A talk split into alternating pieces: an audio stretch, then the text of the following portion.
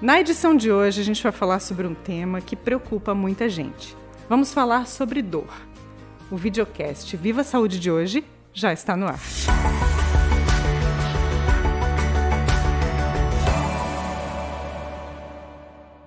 Como eu comecei o videocast de hoje, nós vamos falar sobre dor.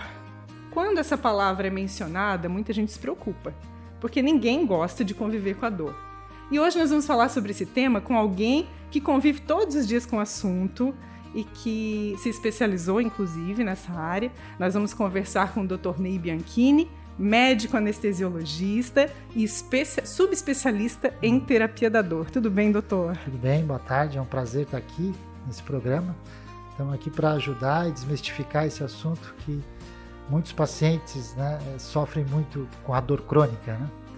Então, a gente vai falar sobre essa questão da dor crônica, né? A gente falava aqui antes de começar que existe a dor crônica e existe a dor aguda. Elas Isso. são bem diferentes, né? O que, que, diferencia uma da outra, doutor? É, não, claro, vamos falar, mas só para comentar ali, né, que tu falaste na introdução a respeito que, da terapia da dor crônica, que é uma subespecialidade e que, apesar de eu ser anestesiologista, não é só anestesiologista que, que venha se dedicar ao assunto de dor crônica. Né? A gente tem muitas subespecialidades dentro da, da medicina, reumatologistas, ortopedistas, neurologistas, e não só da parte médica, como da parte não médica também, muitos fisioterapeutas, psicólogos, que a gente sabe que a dor crônica, o importante na dor crônica é ter essa abordagem multidisciplinar, né? onde tem vários especialistas, com vários tipos de tratamento, para que a gente tenha um, um sucesso melhor uhum. no tratamento desses nossos clientes com dor crônica.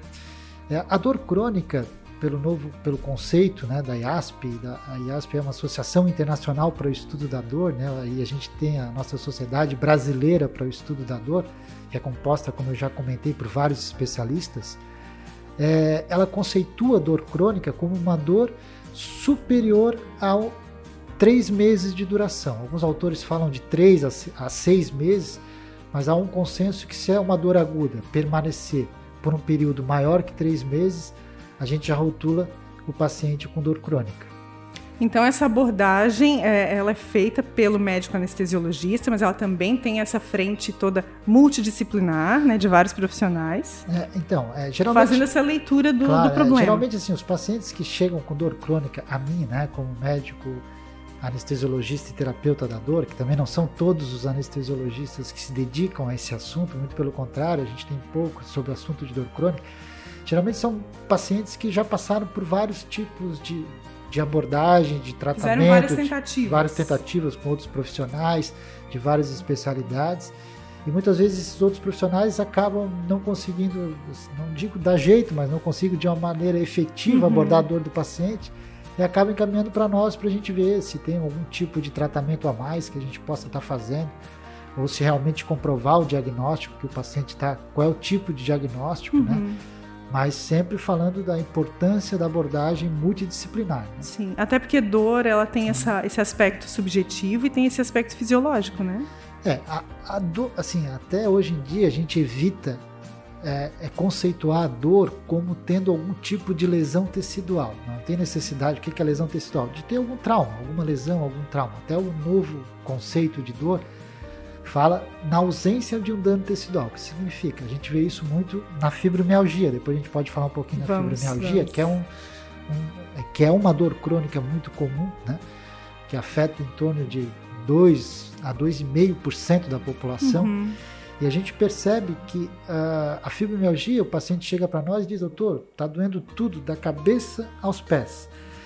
E, e, não tem nenhum dano tecidual, não tem nenhuma lesão, né? Então, realmente, o conceito de dor crônica né, coloca como na ausência de dano tecidual, mesmo com dor crônica. Sim. Então, é uma sensação subjetiva com uma lesão potencial ou na ausência de uma lesão, né? Então é, é, realmente isso acontece com muita frequência, né? E isso tem um envolvimento também que a gente chama de um envolvimento emocional, porque às vezes paciente que não tem nenhum tipo de lesão, claro que tem pacientes que têm muitas lesões, né? Mas pacientes que não têm lesão, até para ele com os familiares ou com os isso é complicado às vezes mostrar para os familiares. É muito dizer relativo, que tá, é, né? dizer que está com dor crônica, mas ele não tem aparentemente nada, os Uhum. exames estão normais, como é que ele vai comprovar realmente que está com dor crônica? Nesse caso da fibromialgia é bem difícil para Sim. o paciente, isso leva a um envolvimento psicológico, um envolvimento emocional muito importante, é, extremamente grande. E a gente e, e a família, né, faz muito parte desse tratamento também. Depois a gente Sim. pode falar um pouquinho do tratamento, Sim. como ah, um alicerce para esse paciente também melhorar junto com a família, o médico e o paciente em si, que é a pedra Sim. fundamental no tratamento. né? Doutor, antes da gente seguir essa conversa, eu Ah. queria perguntar um pouquinho sobre a tua experiência à, à frente desse trabalho, né? É, Como que é a, Uhum. tu- a tua formação nessa área? É, então, eu, eu trabalho com dor crônica já fazem 22 anos. Né? Eu fiz a especialização em anestesiologia eh, no Hospital Celso Ramos, de Florianópolis, e depois fui fazer uma subespecialidade durante seis meses em Barcelona, na Espanha, onde lá eu me dediquei apenas a, a, a estudar e subespecialidade de dor crônica, né? onde a gente faz tanto. Então, há 22 anos que eu estou aqui nessa área, né? É, eu não, claro como anestesiologista, eu não, eu, a maioria do meu tempo eu faço anestesiologia, eu faço anestesia e me dedico é, praticamente 20% do meu horário todo, que eu dedico ao tratamento da dor crônica. Eu atendo, geralmente são pacientes, como eu, como eu falei para ti, são pacientes encaminhados de outros colegas, né? Inclusive eu é, até sou professor da Unisul também e a gente está orientando agora uma aluna que está terminando a faculdade de medicina ano que vem e ela fez um estudo epidemiológico do meu consultório de dor e de um outro colega que trabalha comigo, que é o Dr. Diego, é, que também é anestesiologista e terapeuta da dor. E dentro das dores que a gente trata, né, que geralmente chegam para nós, as mais comuns são as dorsalgias, são as dores na coluna, né, em toda a coluna. E o mais comum são as dores lombares, né? É, e dor de coluna, quando a gente fala dor de coluna, pô, é extremamente importante. Hoje a gente vê uma, prevalência de dor na coluna, né? A gente fala em dor na coluna para os leigos, né? É, dor de coluna ah, tem uma prevalência muito grande na população e uma incapacidade ao trabalho, né? A gente sabe que hoje a maior parte dos pacientes que têm é, uma idade é, ao trabalho, cerca de, a maior a causa de uma incapacidade temporária ao trabalho é por lombalgia, Uhum. né? Por algum tipo de dor, dor, lombalgias, dorsalgias. Aí tem várias causas de lombalgia, desde hernia de disco, artrose das facetas, discopatias, né? Tem vários tipos de causas de eh, dor lombar. E dependendo da causa, né, a gente dá uma vê, porque a gente tem o tratamento que a gente geralmente faz, né, que é o tratamento conservador, que na maioria das vezes Uhum. é feita já pelo médico ortopedista ou neurologista que atende esse paciente com dor lombar, que a maioria das vezes é um tratamento conservador. O que, que seria um tratamento conservador, né? Geralmente são repouso, analgésicos, tira da crise e depois faz um tratamento de fisioterapia, reforço muscular, atividade física gradual. E se isso, e a grande maioria dos pacientes, 90% dos pacientes, melhoram com esse tipo de tratamento conservador. Né? E uma parte ainda fica com uma dor residual. Né? Fica com uma dor residual ou não melhoram nem um pouco com esse tratamento conservador. e aí entram os tratamentos. é, então, daí geralmente eles encaminham para nós, existem outros médicos que também fazem, no caso dos ortopedistas, né? Às vezes quando a fisioterapia não, não foi suficiente ou, ou não, não deu conta para tratar a dor desse paciente, geralmente encaminham para nós para a gente ver se a gente pode fazer algum tipo de tratamento intervencionista, né? É, tratamento intervencionista geralmente a gente faz com infiltrações, bloqueios sobre a coluna, que são tipos de tratamentos que a gente tem que levar o paciente a um centro cirúrgico, onde a gente tem um, uma radioscopia, onde a gente analisa os exames complementares e bota uma agulha naquele lugar onde está uma hérnia Uhum. de disco, vou dar um exemplo, né? E claro que são procedimentos assim bem simples, bem tranquilos, são procedimentos que se faz Seguros. seguros, Seguros. são procedimentos que se faz em, em 20 minutos. É, o paciente não tem necessidade de ficar internado, ele só fica um pouco na sala de recuperação da anestesia, depois em duas horas já vai para casa. A gente faz com, com sedação também, que tem muitos Uhum. pacientes que a gente fala que vai fazer uma infiltração e o doutor, não, eu tenho medo da agulha, não faço infiltração. Tem esse mito, né, em torno é, do, do procedimento, né? Mas, mas o doutor está falando que é um procedimento simples, não, seguro. É, é, bem tranquilo. De rápida recuperação. De rápida recuperação. Inclusive para se livrar da dor, né? Exatamente. Assim, claro, e também não posso, a gente sempre comenta para os nossos pacientes, não é infil, não vamos fazer a infiltração que vai acabar com o seu problema, né? Então a gente faz a infiltração para tirar o paciente daquela crise de dor ou tirar da dor para daí fazer uma fisioterapia melhor. É um processo. Não, tudo, tudo, é um processo. Por isso que desde o começo eu falo dessa importância dessa abordagem Sim, multidisciplinar, multidisciplinar de pacientes com dor crônica. Principalmente as dorsalgias, que são a principal causa que eu estava falando do meu trabalho, do meu consultório, né? que são as dorsalgias que são as principais causas de sintomas dolorosos crônicos que eu recebo e segundo caso é a fibromialgia. A fibromialgia. É. Fibromialgia é um, é um tema assim que chama a atenção de muita gente, porque é cada vez ah. mais comum. É verdade que acomete pessoas na faixa etária dos 30 aos 50 anos, em média, doutor? Então, a fibromialgia, o mais comum é, é mulheres, é uma prevalência de mulheres, em torno de 10 para. São cada 10 pacientes com fibromialgia, 9 são mulheres.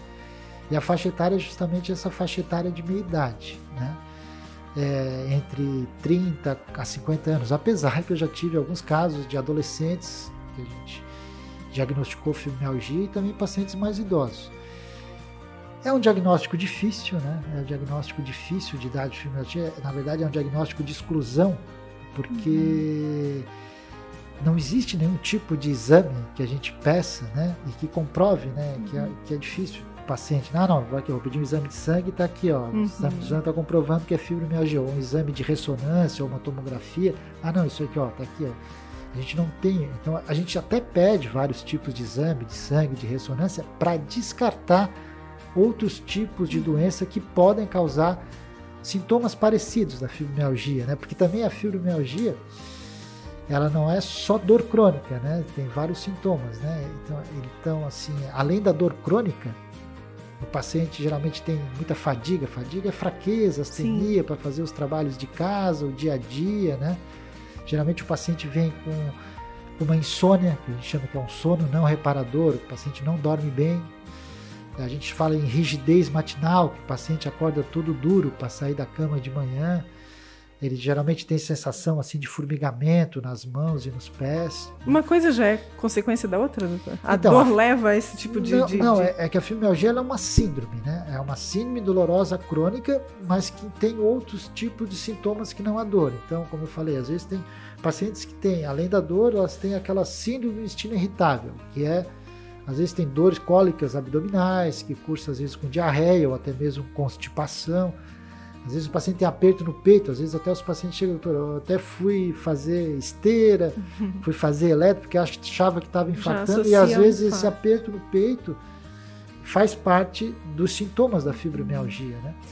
E além, a, além desses sintomas, antigamente o diagnóstico até é essencialmente clínico, como eu falei, existem os pontos dolorosos da fibromialgia, e que também a gente palpos nos doentes para ver os pontos dolorosos, mas é uma dor generalizada, a característica principal, associada com esses outros sintomas que eu falei, né? E associado também às vezes com sintomas tipo ansiedade, depressão, que é muito comum, mas é uma dor generalizada que não é num ponto específico, né? E que às vezes é, são dores que tem nos braços, nas pernas, e às vezes vê que às vezes essas dores o paciente relata para nós que essas dores às vezes caminham, às vezes num dia está mais na perna, no outro dia tá, no outro dia está mais no braço direito, no outro dia está mais no braço esquerdo, no outro dia está na coluna, uhum. né? Então a gente também vê muito isso na nossa experiência com fibromialgia. Essa dor, ela se, caminhar. Sim. Caminhar. Mas é, é uma dor generalizada. Mas, na, na, na hum. mas como, por que, que a doença se comporta assim? Por que, que acontece isso? Então, então a, etio, por que, que a etiologia, né? Por que, que acontece? Por que uns pacientes desenvolvem fibromialgia e os outros não? Né? É, a medicina ainda não chegou nessa resposta. a gente até tem algumas assim, aparentes causas, que é, é uma desregulação da dor no sistema nervoso central, onde vamos dizer que a gente tem os, os receptores de dor que estariam mais. Os, a gente tem receptores e neurotransmissores. E os neuro, a gente tem os que são excitatórios, que estimulam a dor, e outros neurotransmissores inibitórios, né?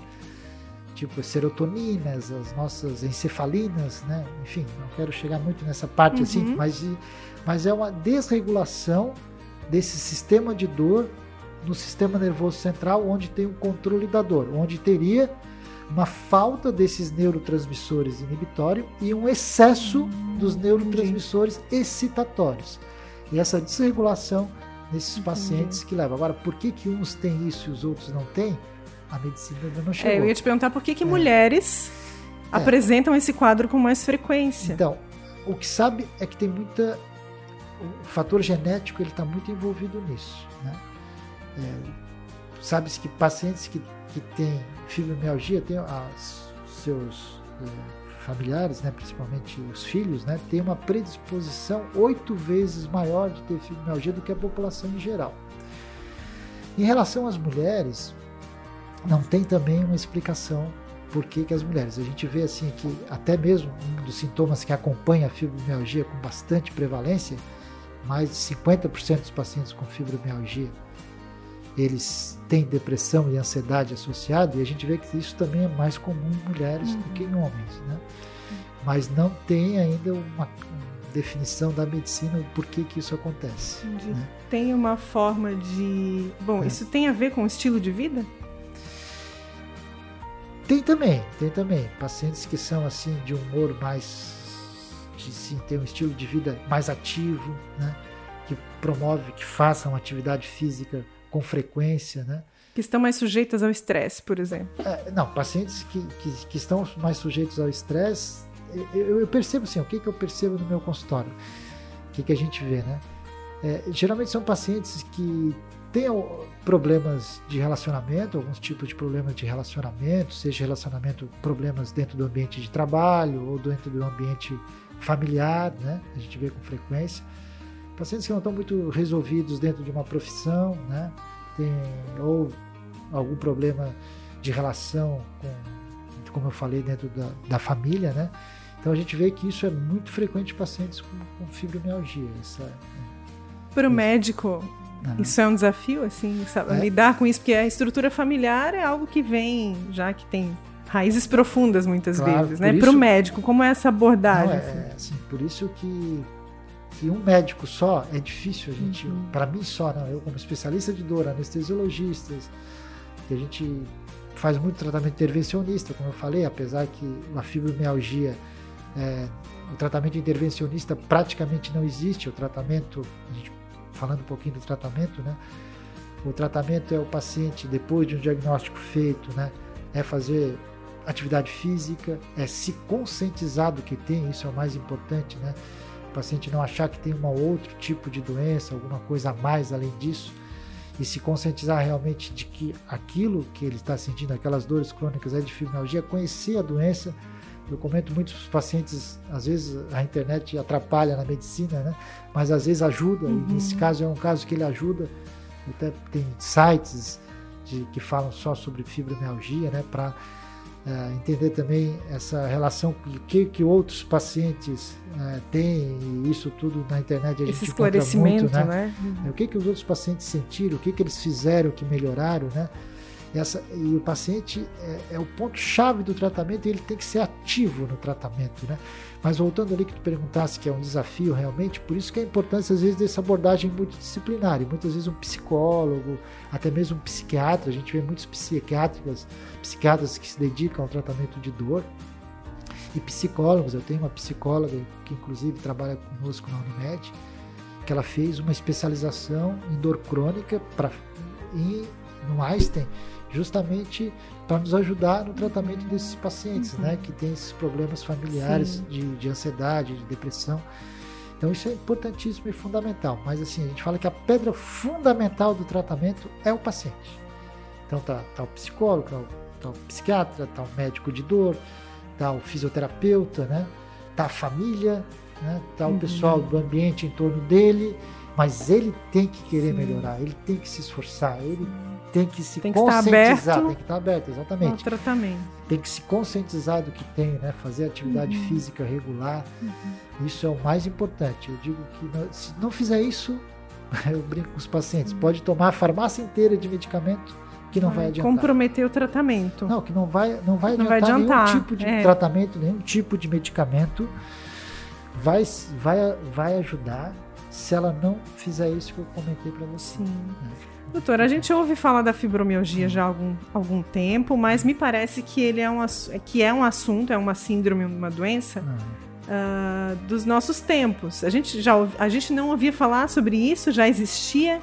Não, já existia, mas com, com a vida moderna. Com outra tudo- roupagem, Nossa, é, assim. exatamente, já existia, mas não uma- provavelmente numa prevalência não tão grande. A gente fala em 2,5% da população tem, né? É uma, Uhum. Sim. essa é uma das principais causas de dor crônica, se não, dependendo da- dos locais, a principal. Geralmente esse mundo moderno, né, com muitas, a gente vê essas mulheres, né, é, é comum, como eu falei, em mulheres, às vezes são mulheres que trabalham fora, Sim, né, sobrecar sobrecarrega, sobrecarregam. exatamente. A maioria, todos, Sim, né, trabalham sim. mesmo, trabalham, trabalham fora, cuidam dos filhos, Sim. cuidam da casa, cuidam do marido. E chega uma hora que de tanta essa, essa pressão da vida moderna, de tantos compromissos, né, é, não consegue agu- aguentar essa pressão e começa a extravasar na forma de dor. Né? Importante.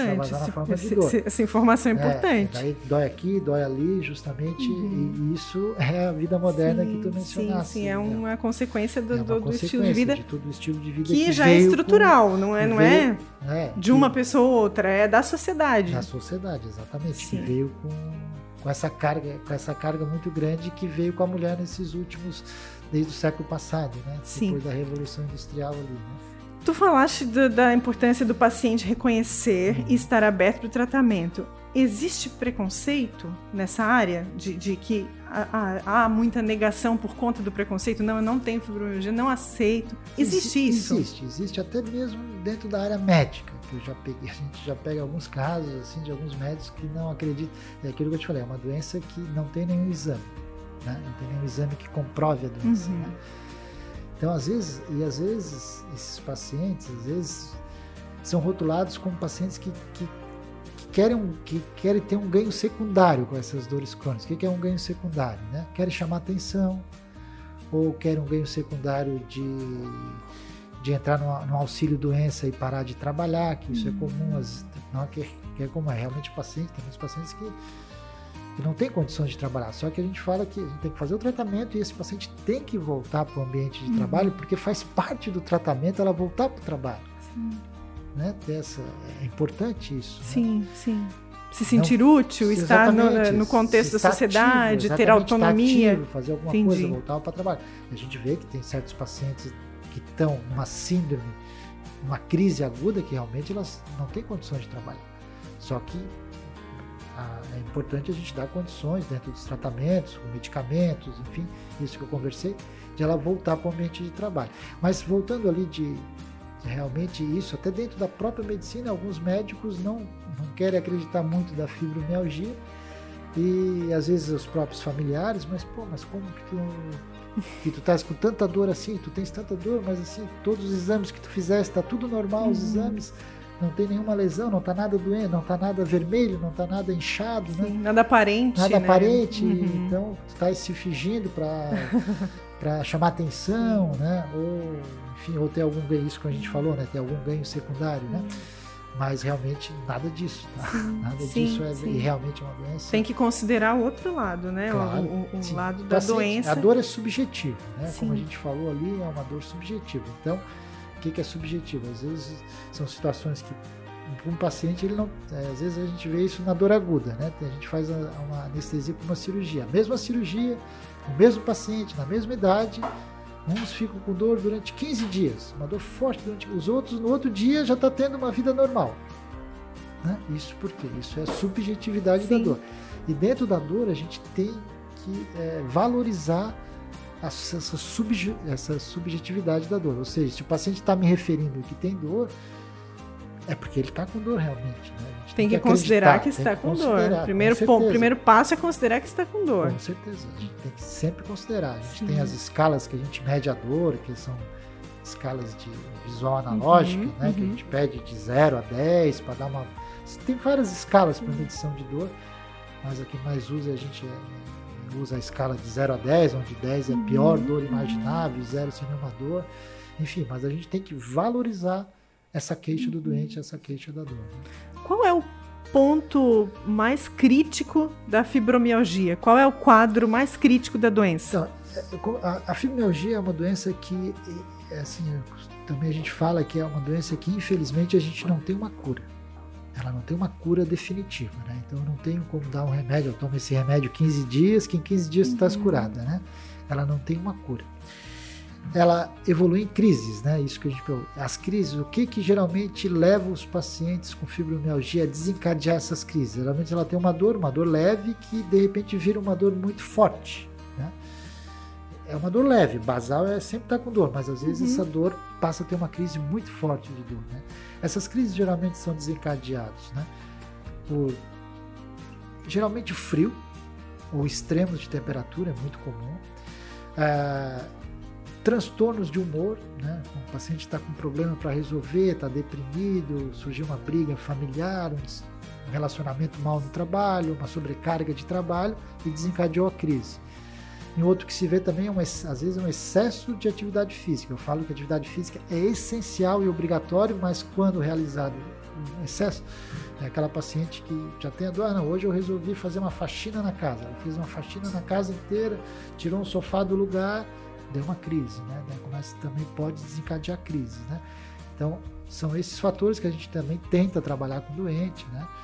É, explicando essas crises. Então, é, o que, que eu falo? É uma doença que ela, infelizmente a medicina não tem uma cura definitiva, mas que tão pouco é uma doença que vai evoluir para algo pior. Não é uma doença assim degenerativa, uma doença Entendi. autoimune, não é uma doença que levar, levar ela para uma cadeira de roda quando ela tiver, não conseguir mais andar, Sim. não vai viver o resto da vida com dor.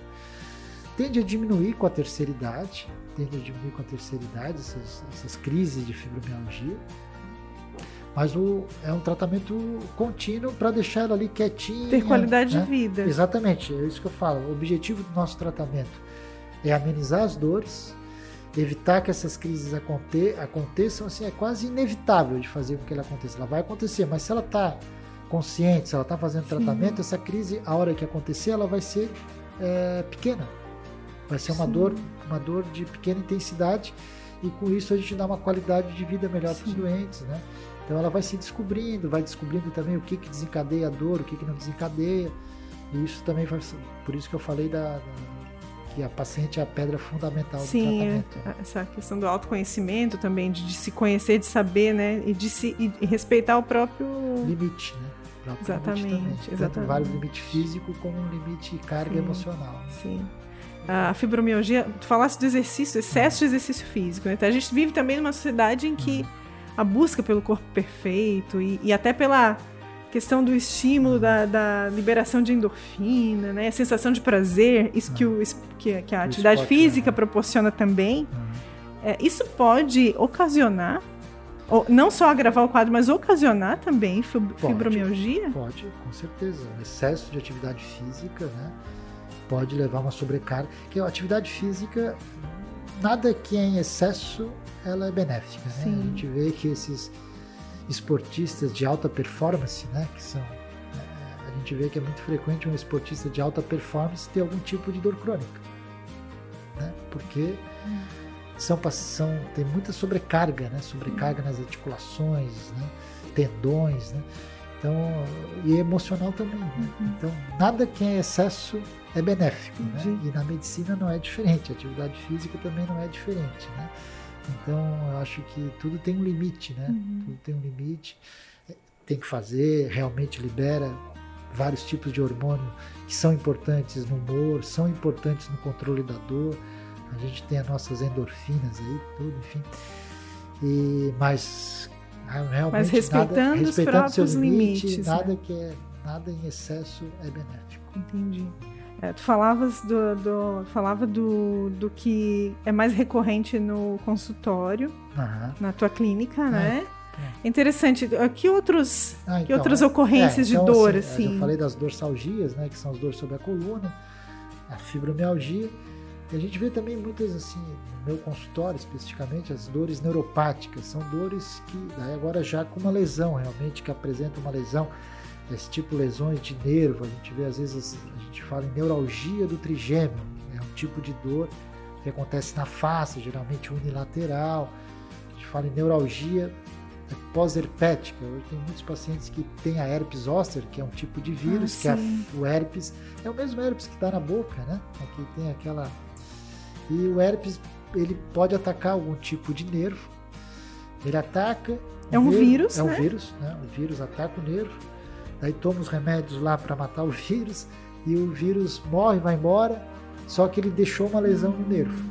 E essa lesão no nervo gera uma dor crônica. Né? Então a gente vê muito essas neuralgias pós-herpética, a própria diabetes, uma neuropatia. Geralmente, quando o paciente tem uma diabetes crônica e ele não controla, esse excesso de glicose pode levar a uma lesão, uma neuropatia periférica, uma lesão de nervo. A gente vê dores de membro inferior. Então eu também vejo. E um outro tipo de dor que também a gente começa, eu trato bastante também, é a dor oncológica. Né? Então a gente trata Decorrente muito, do, é, do câncer, trata- do tratamento do câncer ou do câncer. câncer? Todos os dois. Todos os dois. O tratamento do câncer, tanto a radioterapia, a quimioterapia nem tanto, mas a gente vê mais na radioterapia como uma sequela, às vezes porque o que é radioterapia? É uma emissão de raios, né? De, ra- de, raia- de radiação para matar aquelas células cancerígenas. Uhum. Só que numa Que acaba prejudicando outras células. só que exatamente, ela pode afetar alguns tipos de nervos e causar dor, algum tipo de dor neuropática também. Mas também a própria evolução do câncer, né? Então, claro, na dor, na dor, na dor oncológica, né? Que a gente divide a dor crônica, a gente sempre fala para meus acadêmicos, meus alunos, a gente tem a dor crônica, tem a dor crônica oncológica, que é a dor crônica causada pelo câncer ou como tu falasse, por algum tratamento do câncer, e a dor não oncológica, né, que é a grande maioria. Né. Na dor oncológica, a gente é um pouco mais liberal no que diz respeito a usar medicamentos para dor mais forte, né, que tem melhor resposta, né, a gente até para diminuição do sofrimento do paciente, isso é extremamente importante, né, na, não que no não oncológico não seja, mas assim, a gente é um pouco mais liberal no que diz respeito a usar medicações mais potentes. Porque essas medicações mais potentes, quando se usa numa dor não oncológica, eles podem, inclusive, levar esses pacientes a um outro problema, que é a dependência química a esses Ai, medicamentos. Bem importante. Então, isso tudo a gente tem que levar muito em consideração, sabe? Porque a dependência química a esses tipos de drogas mais potentes, hoje os americanos estão de cabelo arrepiado, porque existe um número gigante de pacientes nos Estados Unidos, aqui no Brasil também, mas nem tanto, de pacientes dependentes químicos dessas drogas opioides mais Uhum, fortes. uhum. É, posso dar alguns exemplos, tipo morfina, oxicodona, né? metadona, né? Enfim, são drogas opioides fortes que, se usados de uma maneira indiscriminada para qualquer tipo de dor, é, podem levar esse paciente a uma dependência química. Né? Então, além de estar com o paciente com dor, tu ainda vai estar com o paciente com uma dependência química. Isso também é um outro. Eu trato, eu também costumo ver muito isso. Não muito, mas vejo. Isso, isso acontece. A- A Acontece. gente nem imagina, né? Muitas Acontece. vezes que isso aconteça. É muito. É, é bem comum, é. É. mais comum do que a gente imagina. É, assim, é, eu como só trato esses tipos de paciente, muitos pacientes aparecem também dependentes para mim. É, é claro que também uma dependência química eu não tenho essa, não vou conseguir tratar sozinho, né? Mas a gente orienta também. Às vezes até tem nesse, alguns têm até necessidade de uma internação é, hospitalar, em hospital psiquiátrico, tudo, né? Para ajudar nessa desintoxicação dessas drogas, né? Então é acontece sim, como eu falei para ti, nos Estados Unidos tem milhões, já me ouvi falar, quase um milhão de pacientes dependentes químicos da oxicodona, que é um tipo de medicamento desse, né, que foi usado indiscriminadamente lá. E Tudo para se livrar. é, às vezes é, porque E às, aí vezes acaba. tem um, às vezes tem um paciente com uma dor, uma dor lombar, fez uma crise de dor lombar, nada passa, eu vou tomar esses remédios para dor mais forte, que daí dá uma aliviada. Daí vai tomando, dá uma aliviada, toma mais um, toma outro, no outro dia. Tomou cinco dias, às vezes tem pacientes com relatos de dois dias tomando, podendo ficar dependente químico. Assim, Então, num prazo é. tão curto. Prazo bem curto, dependendo da medicação e dependendo. Mas essa medicação, ela causa um- o, que a o que se ouve de falar que é um efeito rebote? Não, sei se estou não. falando alguma besteira, não, mas. não. É- é- Ou, é- ou, ou é o fato de que De não aliviou dor, a dor e eu vou me acostumar a usar esse recurso É, porque está funcionando. É isso, doutor? Não, assim, é, às vezes, no primeiro momento passa dor, mas às vezes dá um, um efeito de euforia, como outros tipos de drogas ilícitas, ah, né? Entendi.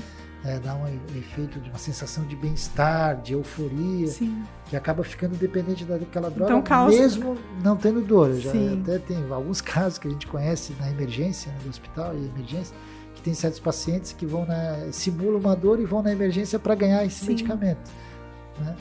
E às vezes vai num, vai, vai, num, vai numa emergência de um hospital, vai no outro hospital, vai numa clínica e vai rodando aí porque para é, ganhar esse é, tipo de desesperadamente remédio, né? atrás do recurso. Mas é por essa sensação de euforia, Entendi. de bem-estar que a medicação tem como efeito colateral. Né? Sim.